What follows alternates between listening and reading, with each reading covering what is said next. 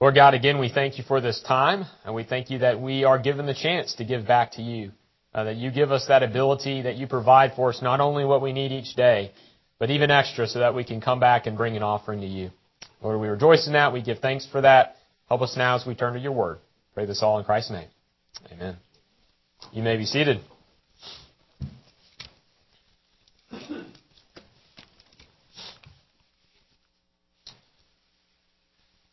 I invite you to turn in your copy of God's Word to John chapter 20.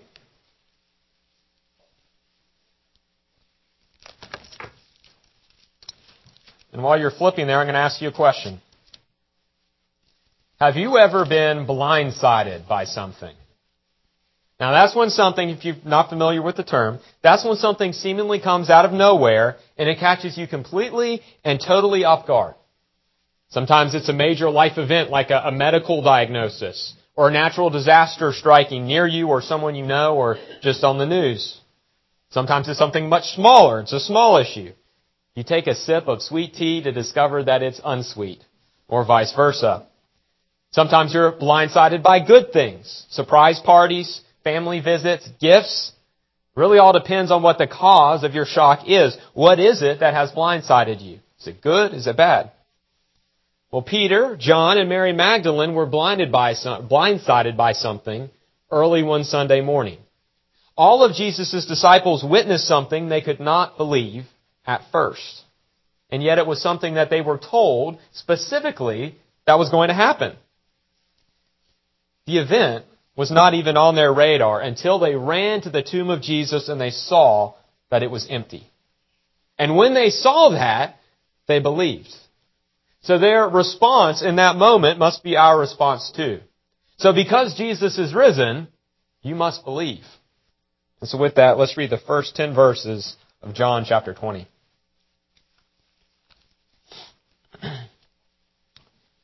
Now on the first day of the week, Mary Magdalene came to the tomb early, while it was still dark, and saw that the stone had been taken away from the tomb. So she ran and went to Simon Peter and the other disciple, the one whom Jesus loved, and said to them, They have taken the Lord out of the tomb, and we do not know where they have laid him. So Peter went out with the other disciple, and they were going toward the tomb.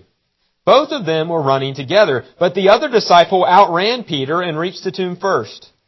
And stooping to look in, he saw the linen cloths lying there, but he did not go in.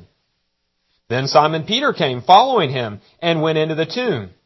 He saw the linen cloths lying there, and the face cloth which had been on Jesus' head, not lying with the linen cloths, but folded up in a place by itself. Then the other disciple, who had reached the tomb first, also went in, and he saw and believed. For as yet they did not understand the scripture that he must rise again from the dead. Then the disciples went back to their homes. Being blindsided by something. So as we read through this text, there's a progression from hopelessness to belief. And we have to remember the state of grief and depression that the disciples were sitting under. Their leader, the one they understood to be the Messiah, had been brutally crucified as if he was a hardened criminal. Not only that, but one of their own brothers was the betrayer for this event. Judas Iscariot, who had walked with the disciples through everything, who had been there from the beginning, who was undoubtedly a friend to many of them, gave up their masters for a little bit of pay.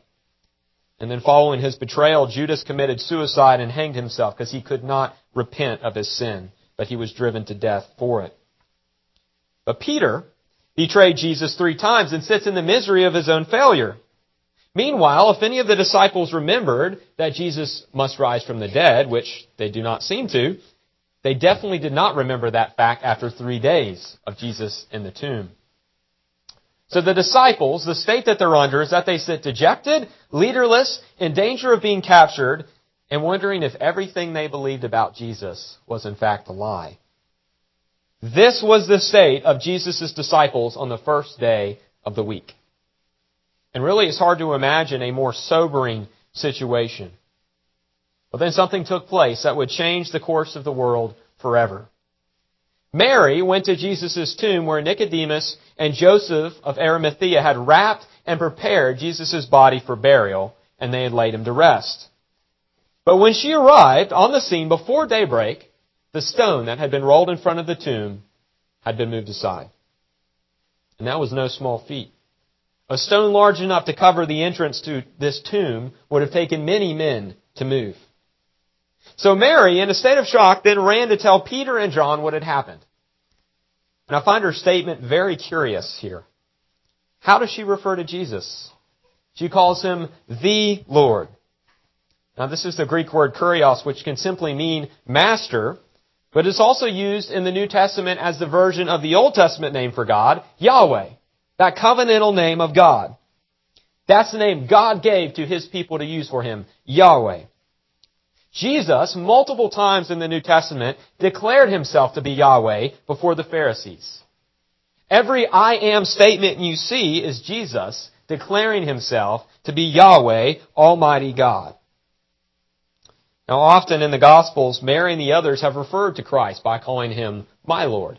They'll say, my Lord. But she didn't say that. She said, the Lord. So whether she meant to or not, I believe she rightly called Jesus, whom she still believed to be dead, the Lord, all caps, Yahweh. And yet she thought someone had just moved the body. So mixed with this profession of lordship, she is still plagued with doubt and misunderstanding about what she has just witnessed.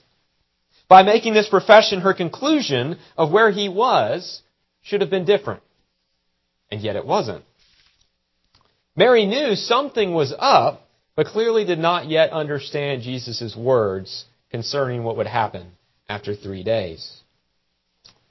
Now, Peter and John, after hearing Mary's report, immediately ran to the tomb to see what was going on. And you have to wonder what was going through their minds as they ran. What has happened? Why would someone steal Jesus' body and not say anything? If the Jewish leaders stole Jesus' body, it would be to ensure that no one made any claims that he had risen from the dead. Then they would just produce Jesus' body and say, no, he's dead. Why would you run to an empty tomb if the body you're looking for has already been taken away? Even if the body was taken, it was too late to catch any thieves. Furthermore, why would one of the disciples outrun the other to try to arrive there even faster? Splitting up and leaving your companion in the still dark hours is not generally a smart thing to do. So this level of haste, this level of excitement, it was pointless, it was odd, and it was really unnecessary. Unless even as they ran, they began to remember the words of Jesus. we can see that they are beginning to hope that what they dare not even mention, lest they be wrong, has indeed occurred. So the anticipation builds in the text as John outruns Peter and arrives at the tomb first. Now he waits for Peter to arrive before entering, but he does look into the tomb. And there sitting in the tomb are the linen cloths, the burial cloths used to wrap a body before burial. But these were not any old unused burial linens. John tells us that these were the linen cloths. So as John waited on Peter, there are a couple things he likely noticed. First, there was no smell of death that normally accompanies a decaying body after three days. Second, if someone stole the body of Jesus, why on earth would they unwrap a decaying body and leave the linen cloths behind? I think there's shock and their hope beginning to arise in John as he sits there and tries to contemplate the events which really defy any normal explanation. Well, then Peter arrives and he too must have noticed the lack of smell and the oddity of the burial clothes still sitting there in the tomb. Not only were the bits of cloth there, but they were left with some care as well. We're told they were folded. One Puritan, Matthew Henry, writes that robbers of tombs have been known to take away the clothes and leave the body. But none ever, none ever took away the body and left the clothes, especially when it was fine linen and new, which is what they would have used to wrap Jesus' body. So if Jesus' body was stolen, then not only were the thieves crazy for unwrapping him, but they were even crazier for placing the cloths down neatly folded and leaving them. And as John also entered into the tomb, Peter began to arrive at the same conclusion that was already running through the mind of John. Jesus' body was not there because he was risen. Now, ironically, many people say that seeing is believing. But in this situation, it was seeing everything except the body of Jesus that led them to remember his words about rising again and which led them to believe. And it was at this moment that they understood finally that Jesus was risen. So that which began as this long shot hope and shock after hearing the report of Mary Magdalene, it concluded with faith in the Son of God, Jesus Christ. The truth blindsided them, it shocked them, and it put them into a state of wonder. The glory of the risen Son of God, even when he was not there, led them to faith. Well, there is no single event in history as important as the resurrection of Jesus. The great Scottish reformer John Knox, he believed the resurrection to be the, the single chief article of the Christian faith. And it's so crucial to us that even Calvary is worthless without the resurrection. The two go together and you can't separate one from the other without losing the efficacy of them both. So imagine Christ dying on the cross but remaining under the power of sin and death. That would mean that Jesus was just a man and that death was the final victor. But this morning we celebrate the fact that Christ is risen. And as a result of his resurrection, there are many implications for the believer. We're going to look at three implications of the resurrection.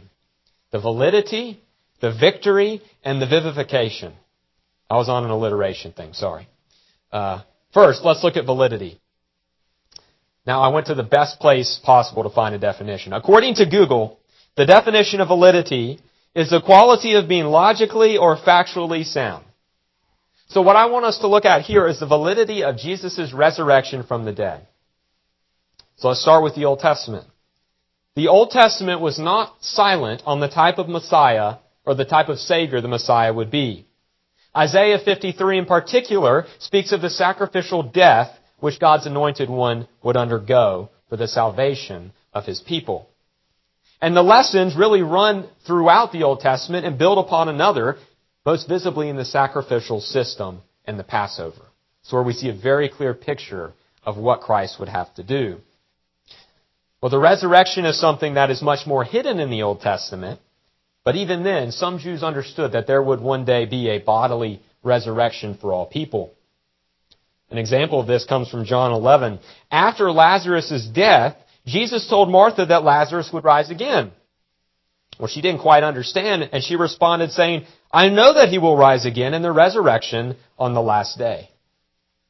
Well, she did not understand that Jesus was about to raise Lazarus from the dead right then, but she knew that one day there would be a general resurrection. But Jesus' response is even more important for us to understand how he rose from the dead. He turns to Martha and he says, I am the resurrection and the life. Jesus raised Lazarus and Jairus' daughter from the dead. Unlike the other prophets in the Old Testament who raised people from the dead by the power of another, God, Jesus raised them by his own power. So he is life itself, and as such, he has the power to lay down his life and to take it back up again, because no grave can hold the Lord. He is the master over resurrection and life. Even the timing of Jesus' death was foretold by the scriptures. As early as John chapter 2, Jesus told the Jews at the temple, destroy this temple and I will raise it up again in how many days? In three days. The implication is that Jesus is the true temple. And the irony of all of this is that by killing Jesus, the Jews actually helped accomplish the plan of salvation, just not in the way that they thought. Jesus also tells us the manner and the timing of his death in Luke 9. The Son of Man must suffer many things and be rejected by the elders and the chief priests and scribes and be killed and on the third day be raised. So the various gospel accounts all mention the manner of his death, how long he would be dead, and that he would rise again. And so everything that was foretold came to pass in accordance with the scriptures, Old Testament and New Testament. And while I don't have time to make a full extended historical defense of the resurrection here, I do want us to note a couple of things. Look at how John records this passage. If John wanted to make up this great religion and a story to start it off of about how Jesus rose from the dead, he made some pretty bad errors in how he started. First, he made women the first witnesses of the empty tomb and the resurrected Jesus. Now, in that day, the testimony of women was not considered reliable. It was not the testimony you would want to start a new religion. They would be a horrible first choice if John made all this up. Second, if you were writing something, why would you want to make yourself look bad? Let's be honest here. If you're reading through, Peter and John both are shocked that Jesus did exactly what he said he was going to do. He told them he would rise again, and they were not even looking for or thinking about that possibility at this point. To be quite frank, they come off as rather slow, unbelieving, and a little dumbfounded in this text. Well, these simple facts from these ten verses lend a great deal of validity to the legitimacy of Christ's resurrection. Well, the second implication is victory, the second V. Christ's victory is totally and completely comprehensive. It accomplishes everything for which it was meant to accomplish. One theologian named Douglas Kelly says that glorious victory over the fall of Adam and all its tragic consequences, that is the far-reaching significance of the bodily resurrection of Jesus Christ. In other words, His grand victory is a grand reversal of everything that is bad and fallen and sinful. And along with that, we see also that Satan and the demonic powers were crushed under the feet of Christ. Colossians 2.15 says, He disarmed the rulers and authorities and put them to open shame by triumphing over them. The wrath of God for the sin of His people was perfectly satisfied. Well, how do we know that? Because if not, Jesus would still be in the tomb. Douglas Kelly again says if Jesus were still physically dead, it would mean that God the Father had not accepted his holy life and atoning death as satisfactory. Death was conquered by the one who had the power to come back from the dead under his own power. And so the implication for believers is that sin and death are thoroughly and comprehensively destroyed, being nailed to the cross and buried in the tomb with Christ. While Christ rose again, death and sin are forever defeated. And so we really see a paradox going on. John Owen understood this well when he named his great work on the atonement, the death of death in the death of Christ. By dying, Jesus became master over death. And the true definition of victory in this life is really, or excuse me, let me re- restart that. The true definition of victory is the life, death, and resurrection of Christ. One other aspect of the victory of the resurrection is that it is also the victory of the people of God. Our salvation means that Christ has united himself to us. And as such, we share in his victory. That's why Paul can say in 1 Corinthians 15 that death is swallowed up in victory. O death, where is your victory? O death, where is your sting? The sting of death is sin, and the power of sin is the law. But thanks be to God who gives us the victory through our Lord Jesus Christ. Now, have we earned or aided in any part of this resurrection victory? Absolutely not. But as we are in Christ, we are given the victory because of Him. So what was certain defeat and death for us under the crushing weight of our sin and God's just and holy wrath upon us is transformed into victory and freedom through the finished and atoning work of Christ. The third implication of the resurrection is our vivification, or being made alive again, being made into a new man. Now the scripture speaks repeatedly of our old natures being put to death with Christ on the cross. Our old man was placed in the tomb next to Christ and it is now dead and gone. And while remnants of that old nature fight on until we die, legally speaking before God we are justified and completely and totally clean now. Therefore, the resurrection of Jesus also marks the break from our sinful natures and bondage to death. It places us into the realm of new life with Christ rather than death. Paul explains this in Romans 6.